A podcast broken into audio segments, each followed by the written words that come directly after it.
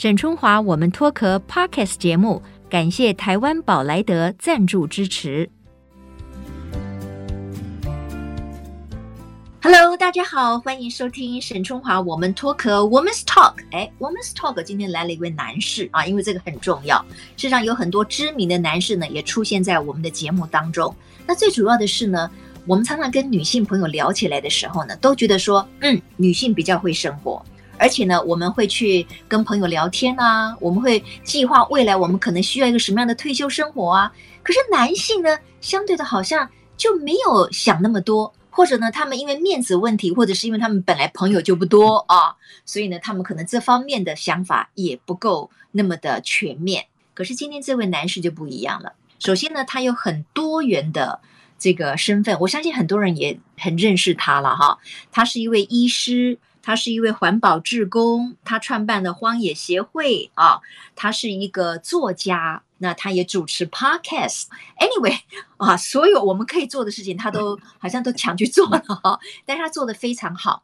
这个背后呢，一定是有一个共同的想法在支撑嘛。所以其实他虽然表现的形式是不一样的，但是我觉得他对于生活的内涵的那种想法。他对于这个地球，我们要如何去爱护？我们要身体力行的去做一些事情，然后我们应该生活的一个很有意义。我觉得其实都是很很很一样的哈，所以今天很高兴请到他来现身说法。那我们来欢迎这位李伟文医师，李医师你好，大家好，各位朋友大家好，是呃李医师今天很开心可以跟您透过这个线上的连线哈，跟您聊一聊。那你知道吗？我首先啊最想要跟你聊的一件事情就是，我知道最近呢你们好像开始要动工了。啊，因为几年前你们在台南买了一块地嘛，哈，然后呢，你们就想要把这里打造成可能退休之后找几个好朋友，哎，大家一起在这边过着那种退而不休啊，那就是很有意义、很有内涵又很愉快、很多元的生活。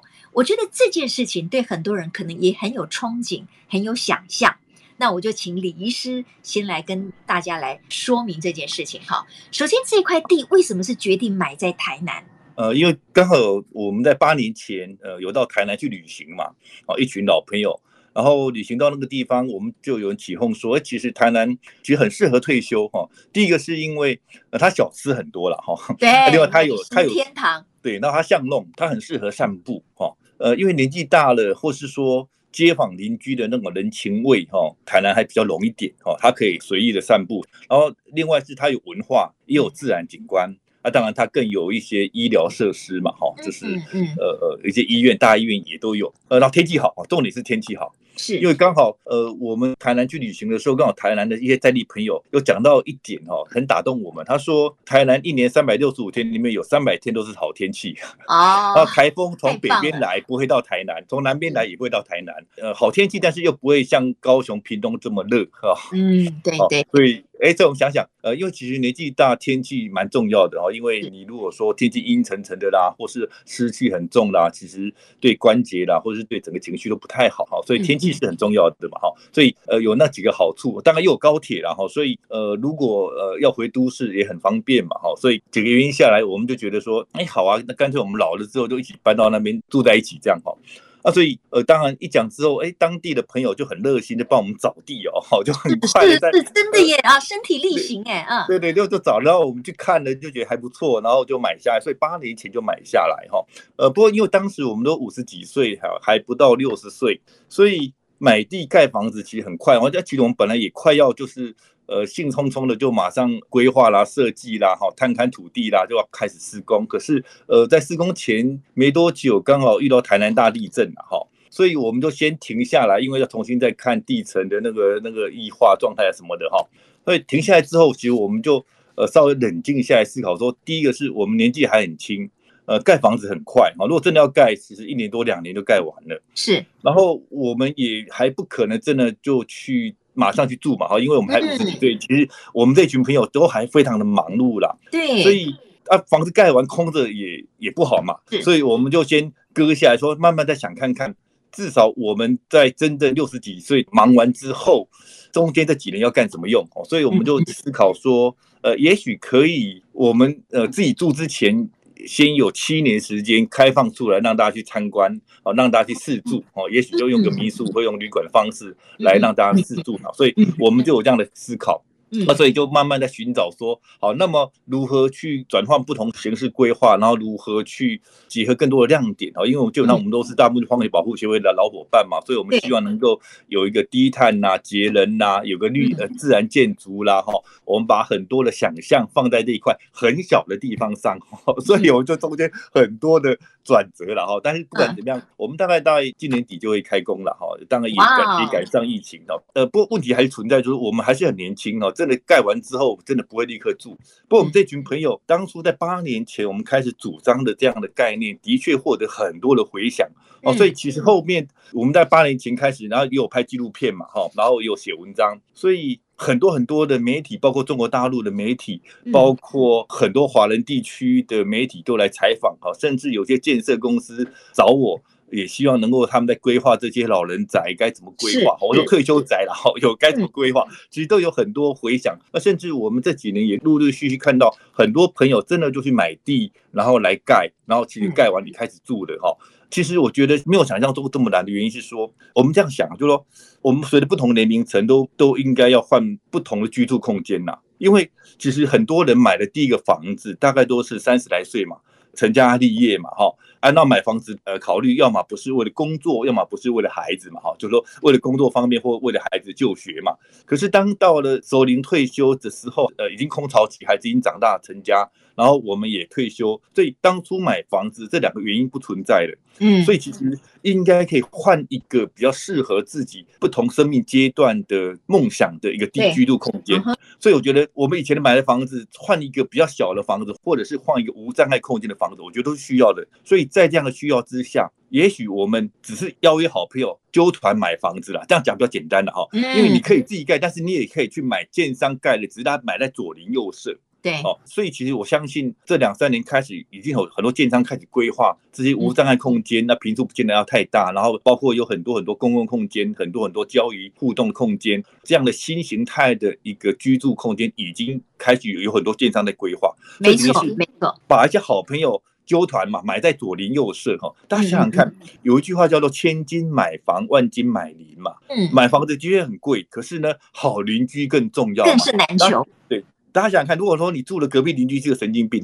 或是你楼上或楼下 对对你有仇，对看你不顺眼，哇，那是生活非常痛苦嘛。所以，我们若左邻右舍住的都是我们的多年好朋友，其实这东西是很重要的嘛。所以有机缘买地自己盖当然是一种，但是其实纠团买在左邻右舍，哈，我觉得这也是一种了，哈。我想，但重点是说，呃，人生有不同的阶段，哦，我们年轻时候可以。距离到很很远的地方跟朋友去参加活动没有问题，可到了六十几岁、七十几岁，当然也许还呃还能够走，呃还有兴致，可是我们很难去开车一两百公里之外去跟老朋友碰面嘛。如果他在左邻右舍就很方便嘛，对不对？就你的好朋友就住在你走路二十秒、三十秒、一分钟、两分钟可以到的地方，大家都住在附近。那到了七十几岁、八十岁，在长照之前都可以有一群好朋友可以。互相聊天啊，互相抬杠啦，这多好嘛！哈，所以我觉得我们应该在来得及的时候，开始把多年的好朋友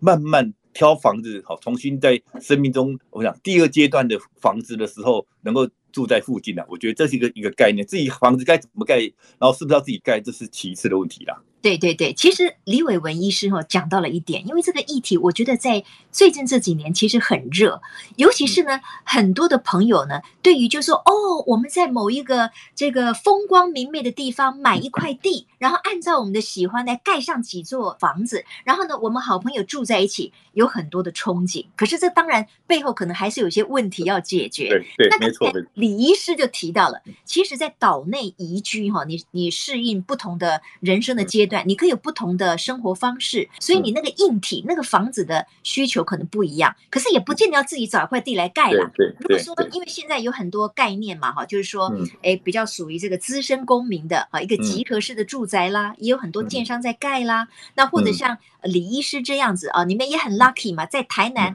哎，那块地有多大呀？呃，其实并不大哈，因为台南巷弄里面哈，第一个我们一定要在市区里面，我们不要在郊区了哈。哦，所以这是个市区的地哦，那很贵。我们在最热闹、最热闹的地方里面。哇哦。呃，尤其是年纪大需要热闹，你如果年纪大跑在山野里面，这是太浪漫的想法了哈。这是三四十岁职场上很忙碌的人想象中一个啊，需要一个安静的地方。想象中的乌托邦。对 对，但是但是你到了七十几岁，基本上我们会希望热闹比较好一点。哦，所以在市区里面比较好，而且就医也方便嘛，好看诊就医都方便，好，所以我们买到是台南市呃最热闹的中西区，好，就是所有出名的这些小吃店都在我们方圆三百公尺之内了，哈，所有出名的，这个很特别，很特别，因为我本来都以为说是去买在什么呃山上啊，或者是很清幽之地。但是这个概念我觉得很棒啊，就是买在市区，因为真的很方便，而且生活不会觉得很 hebe 啦。否则你年纪大了，你又在身居这个山上的话，对，不太好，对，一般的人群都脱离了。是，那我可以请教一下，这块地既然是在市区的话，对，不太大，成本也很高哦，不太大，大大概是多大？八十几平呐，对，但。就是我们买下四间房子，呃，四间烂房子，把它都是整地整完地，因为市区房子都已经小了，就是台南市区的老房子其实都不太大，对对，所以大概在市区巷弄里面大概就就这样八十几平，所以当初我们也想示范说，平数很小也可以盖出一个好房子。就是要小型都更的哈，这也是另外一种倡议嘛哈，就是因为现在大家想象中的都更都是要好大平数才能都更嘛啊，所以你只有小小的坪数好像很难度跟，但是其实基本基本上我们希望说，哎，即便坪数不是很大，但是如何透过好好的设计，其实也可以这样一个好好的度跟，变成一个都市的亮点哈。因为现在很多是巷弄里面的老房子很破烂，但是好像就卡在那一边嘛哈，所以我们其实希望说，呃，能够做一个示范啊。所以当初买在巷弄里面，我觉得也有好几种不同的。功能就是的啦。嗯哼，李医师，我认为哈，如果找了几个朋友，然后大家想要合盖或者是合住，其实这个意见的整合很重要哎，因为你可能喜欢 A，你的好朋友喜欢 B，然后你刚才又说，因为你们大部分都是荒野保护协会的这些伙伴们嘛，所以呢，当然这个住宅一定要有绿建筑的概 念，对不对？所以这个成本可能也会比较高。那你说你很多的建商可能也希望跟你们合作盖一个，就是说，哎，示范性的这个住宅哈，就是 idea 很多啦，然后听起来也很令人憧憬。可是你会不会觉得说，呃，在整合跟朋友想要同住的这群伙伴的意见，会不会问题比较大呢？你们呃有讨论过这件事情吗？呃，意见当然会有很多不同意见嘛哈。我想人就是本来有个人不同的成长背景嘛哈，不同的想象当然是有的哈。但是因为大家的我讲理想是一致的了哈。第一个，大家好朋友在一起，这是第一个嘛，哈。啊，另外一个是，呃，我们也希望能够做倡议的哈，就是说为社会的。共好，好，就是大家能够共同好，然后共同给社会多一个亮点，或者是说跟我们过去二十几年来当志工一样，我们希望能够有一些公益的属性在里面嘛。所以虽然不同意见，但是我们因为一项共同的理想跟价值是很接近的，所以都不太是问题的。OK，但我相信很多朋友如果当然没有我们这样的背景，只只好票想一起住，我觉得第一个是我们要把不同意见当做正常嘛。哈，本来人就有不同意见嘛。哈，是。但是但其实不同意见的讨论过程中，其实如果找找到一个好的机制是很重要的，所以我自己呃，因为我们是一直都在社团里面的人嘛，所以我知道说有所谓团体动力学了哈，就是说呃，一群人里面大概呃十来个人是。规模是蛮恰当的了哈，你太多意见就可能太多，太少一两个有意见的就会卡住，对不对啊？好，如果十来个中间就有分两三个组就可以讨论吧，好，就可以做哦。所以我觉得，当然买地盖房子设计，当然这是这有不同的乐趣了哈。但是其实如果呃不要想那么复杂，可能就是单纯的最大公约数盖出来，然后大家因为基本上都有独门独户啦，所以我觉得问题不大，就。不是说大家住在同一个门、同一个公共空间里面，是没错，理论上还是独门独户，所以只是你挑好邻居一起住嘛，好，所以问题没有大家想象中那么大啦。是是是，那李医师，我我相信很多正在听这个节目的网友们，他们也很想要知道，就是说，到底哈，呃，快要到退休的年纪啦，或者是说，哎，你想要给自己一个更理想的居住的空间，然后我找几个好朋友，呃，然后再重新盖一个，或者是我们通通买在这个附近。最大的优点是什么？只是你跟你的好朋友住的比较近吗？那你们买了一块地，重新把它这个设计盖好了，找几位好朋友进来住，你想要达成什么样的目标呢？呃，因为基本上人这个物种很特别，是它是人必须碰面的哦，必须看得到的哈。所以如果在有一个大家可以一起聚会的空间。就会有很多的点子啊，很多的创意啦，哦，可以找到一起做的事情。我觉得这点很重要哈，因为呃，我们在职场上很忙，都是呃忙到人家把自己本分工作做完，然后忙完自己的柴米油盐酱醋茶就累得要命了。可当你这些事情都没有了，哈，就说没有你一定必须负责的事情，时间都是你自己的的时候，如果找到有趣的事情是很重要的。啊，所以当你跟朋友在一起的时候。哎，也许某个朋友有些新点子，你觉得不错，就可以参与进去。你有什么新点子，别人可以来协助你完成。呃，所以好朋友住在附近，共同的生活圈是很重要的。嗯，因为因为你不能说哦，特别开会，然后决定要提什么案子。哦，那种太严肃，不太可能。太严肃，太严肃。对对，所以你生活中大家吃吃饭呐、啊，聊聊天呐，啊，大家睡前呃随便摆个龙门阵呐，哎，很多点子出来，就生活空间大家能够有很多交集的时候，就很多新的点子，然后大家可以一起去做做看。哦，我觉得可以增加很多生活的丰富度的。哈，所以大家如果说住很远，或是说才打电话，然后才有些时候不符合。这种空间跟时间的成本啊，对，一个成本来，一个是那种那种严肃性。就有时候年纪大，你也很讨厌用很正式的方式来命令你该做什么事情嘛。没错，没错，我们已经过那个阶段吧，对，好，所以很自在、很随意的大家。去没有压力的去参与某些事情，也也许比较符合在五六十岁以后的人的性格啦，哈，跟二三十岁哇很有规范性的啦，或很有目标性的、很有企图性的去完成某些事情，可能不太一样的啦。所以我我可以想象中说，而且五六十岁以后，我们至少创造一个大家可以常常聚在一起的一个碰面的机会。而且这聚会不是很很自私的，哈，很很规范的，而是很自在的，可以碰到的时候，大家可以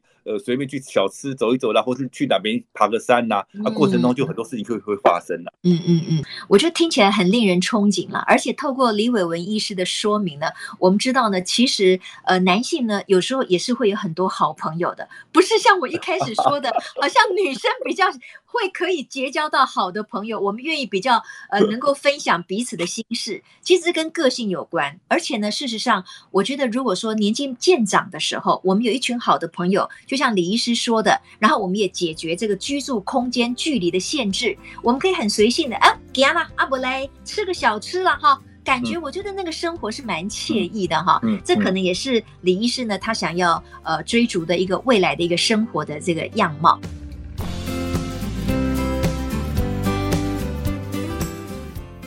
那当然了，今天我们请到了李伟文医师来我们脱壳，要跟大家分享，其实怎么样我们去建构一个可能年纪渐长了以后一个更好的生活方式。那李医师在他的一很多的著作里面，其实呢都倡导了两件很重要的事情，就是第一个，你的身体要要有能力，就是说不能失失能了哈，你自己要能够走路啊、吃饭啊、自由行动啊，所以身体的健康呢要照顾好，这个很重要哈。第二个呢，就是说要有很多朋友哈。那刚才呢，当然李医师也分享了，就是说哎，朋友可以就是说让我们的生活很开心嘛，可以彼此交流很多不同的想法嘛。那身体健康这件事情，我觉得。跟医生谈那就很有收获了，可不可以请李医师也跟我们分享一下？我们要有一个快乐的、健康的一个所谓的呃年长的生活，怎么样让自己的身体不出状况？呃，其实到一定年龄之后，每个人都开始会注意养生这件事情了哈，因为年轻时候。完全没这个问题，因为我们不知道眼睛存在哈，因为张开眼睛就可以看到东西。年纪越大，还发现哎，张开眼原来眼睛会痛哈，叫干眼症哈，或者我们以前不知道有膝盖存在了哈，因为走路就走路嘛。可是现在年纪大了，哇，膝盖开始不舒服了，所以年龄大了之后，自然他会来要求你看到自己身体的状况。是，只是说当大家开始重视养生。我反而会看到很多人，因为太重视，反而什么东西都都不敢吃，哦，或者是说好像很痛苦的去一定要做某些事情，我觉得就太过度了哈。我觉得其实你其实要自在一点哈，就是只要秉持一些重大原则，但是不必做的太挑剔了哈。就当然我们知道要吃健康的东西，我们其实每个人也都知道什么东西健康的东西嘛哈。所以可能的话，那尽可能吃完整的食物，吃真正的食物。我想这些大家都很了解的。但是偶尔偶尔大家相聚的时候很开心，吃一点垃圾食品其实也还好哈。说对对对，不不必那么的严肃哈，或者是说你真的如果很不喜欢呃去上健身房，然后你看到周边朋友都上健身房，好像你不去就很糟糕，其实也不要压力那么大了，对不对哈？好，就依照自己的兴趣，呃，其实每天动一动，呃，很多时候可以很简单的。原地跑步也好啦，哈，或是做做伸展操啦，哦或者是说，对，其实现在很多瑜伽或是说太极都是非常非常棒的一些原地不用工具的运动。我特别讲的是说，很多时候很多很好的养生方式，其实不用花太多钱，也不用花太多的心力就可以。呃，很方便在自己呃生活的惯性里面去完成的了哈，像像我自己基本上也也非常忙哈，但是我觉得呃人也是原地跑步啦、伏地挺身啊、深蹲啦哈，其实最重要一点是说睡眠的时间，睡眠对，不是睡眠的长短，而是睡眠的时间很重要，最好能够在晚上十点以前睡觉睡着啊，这么早哦，哇，对，一定要在十点啊。呃，其实四五年前有一个研究哈，就是呃诺贝尔医学奖的得主。得到诺贝尔奖的原因是说，他研究发现说，每个人的身体细胞有一个计时器。哦，好，为什么细胞有个计时器？原来在演化过程中，人必须回应到他所住的当地的一天二十四小时，日出好日落，一天二十四小时来掌控他身体的机能的分泌啊。比如说，我们身体里面分泌那些修补我们的器官，啊，就是说让我们呃可以每天在运作的过程中，细胞有损伤啦，好。然后每天来修补的呃荷尔蒙是晚上十点到半夜两三点之间分泌。哦，过了这段时间，如果这段时间你没有睡觉，它基本上就不会分泌。哦，你就晚上十点多到两三点这段时间，你睡觉的时候分泌这样的荷尔蒙。修补身体的各种器官，包括我们大脑在运转之后会产生很多垃圾嘛，哈，很多废弃物，然后要把它带走，都是在晚上这一段时间，所以十点到两点睡得好，哦，睡着是很重要的，很重要。所以你如果这段时间没有睡，要睡的对时间啊，对对，睡的对时间，对，没错。啊，刚好西医的这样的研究，刚好跟我们。几千年来中医的讲法是一模一样的，中医也有说那个运转嘛，对不对？好，所以走到什么精神关系啊？的确，中医也讲说，呃，十点、十一点到晚上两三点是最重要的嘛。嗯嗯嗯。所以刚好这几年西方的所有的这些研究报告，跟我们流传了一两千年的这些中医的这些运转哈，基科学运转基本上是很相合的啊，这蛮有趣的。OK，那还有一个跟健康养生有关的，要特别请教李医师哦。这个又直接跟你的专业有关，因为呢，我觉得人这个年纪大了以后哈，能够好好的吃东西哈，就说你的牙齿相对健康很重要。牙齿好，你可以继续享受美食，对不对？那据说牙齿好不好，跟牙齿的数目啊，跟我们的脑袋或者甚至会不会容易失智，好像又有关系哦。对，因为刚好前几年看了一本日本有关呃失智症的医生，哦，他写的书，他大概自有开个医院，就专门就是在治疗这些呃失智症或者是说呃脑神经退化的这些，然后他他大概已经看过二三十万个病人，然后自己在医院里面也做了很多研究跟实验，然后呃他那本书提出一个很有趣的观点，哦，就是当然他很多实验佐证啊，就是呃我们每一次咬合的时候就会。有几 CC 的血液会流动，哈，因为一咬下去，牙周膜很多血管嘛会流动，啊，流动呢会因为嘴巴离大脑很近，所以这些血管跟大脑是很接近的，就会增加大脑里面的血液的循环，然后可以把大脑的废弃物带走。因为大脑很多代谢过程中有很多废弃物嘛，包括我们大脑的神经为什么会失智，就是大脑神经坏死掉嘛，啊，坏死掉就是很多废弃物，很多不好的东西，血液循环好会把它带走。所以这医生就说要多咬合啦，哈，要多咬合。也包括说我们，哎，其实当然我们生活中很多佐证啊，就是说，当你开始逼人家用鼻胃管喂的时候，我们的智力呃会退化很快嘛。你当然自己吃东西的时候，基本上是身体的机能跟我们的意识状态会比较好嘛。啊，所以能够自己咬东西，能够自己吃东西，多少在我们对口腔黏膜的神经，而且还他有提到说，我们嘴巴口腔的神经。有三分之一是跟大脑相接的嘛，哈，这大脑神经的三分之一会经过嘴巴，所以我们嘴巴在运动的时候，不只是血液循环会会好，大脑周边的神经也会比较受刺激，也会比较好一点。嗯嗯嗯。所以他的主张哈，他是呃神经内科的医生，可是他在诊所里面就特别请了很多做了很多牙科的洗牙的治疗仪哈，然后做很多研究啊，就是说本来退化了，可是你就特别把它口腔卫生照顾好啊，然后就会有改善，甚至会停止恶化。哈，很多很多研究，所以呃，所以我就根据这本书，他写了很多研究，呃，写了一篇文章了哈，也收到书里面也特别讲到这点，说当然，可是有些人觉得说，哎，我我我平常吃东西要咬三十下，咬六十下，太为难了嘛哈，我们吃东西都还是很快哈，所以所以每一口要咬那么久很难，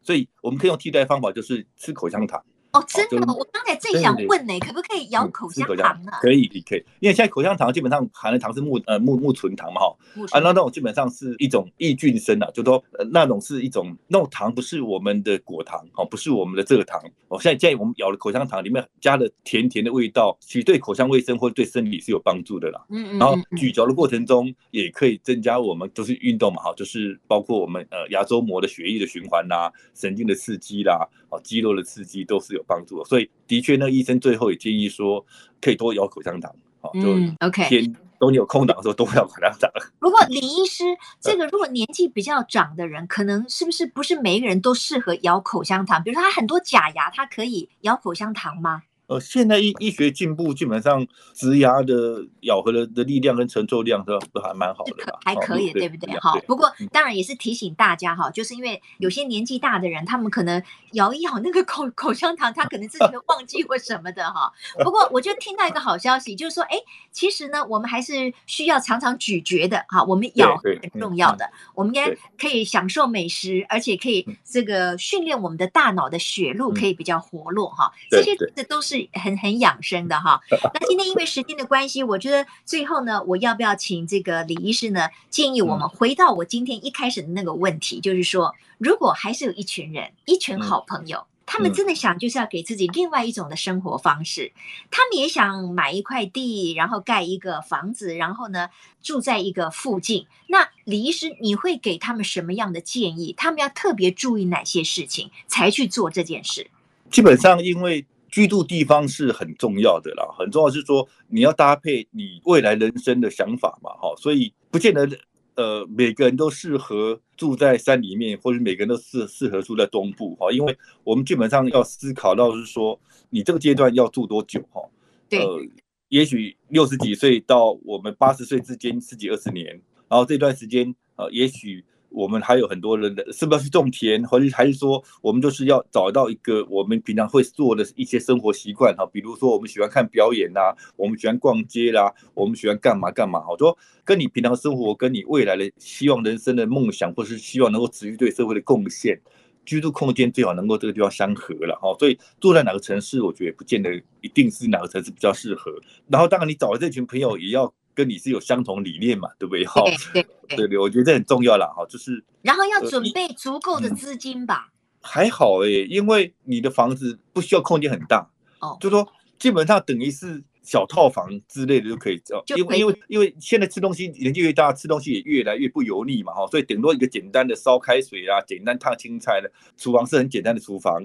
然后就是一个开放空间。然后一卧房、厕所，就我觉得平数在国际上来讲，十八平就很适合的。十八平，十八平是住两个人，一对夫妻还是住一对一对夫妻？一对夫妻啦，哦，一对夫妻十八平就可以了。啊，就说这是国外的熟龄住宅的一个呃建议，因为你太大也用不到，也整理也很麻烦。太大也用不到啊，对对，就用不到嘛，那也要去整理，它也麻烦。所以大概十八平，但是中间可能要有些公共空间，来可以跟朋友碰面的，这等于是电商或是房子要留这些公共空间嘛。那你自己回到房子里面，大概十八平。就够了啦，二十八平的房价其实不会很高啊。是是是，然后当然是也也要找到一个可以沟通的设计师、建筑师，把你们的理念跟他做完整的沟通嘛。因为每一群人他们可能希望的一个所谓退休后的生活的空间跟模式可能是不太一样的，所以要有一个充分的沟通，对吧？当然啦，当然啦，当然对。OK，好，今天呢，我们非常谢谢牙医师李伟文，也是我们。荒野保护协会的创办人哈，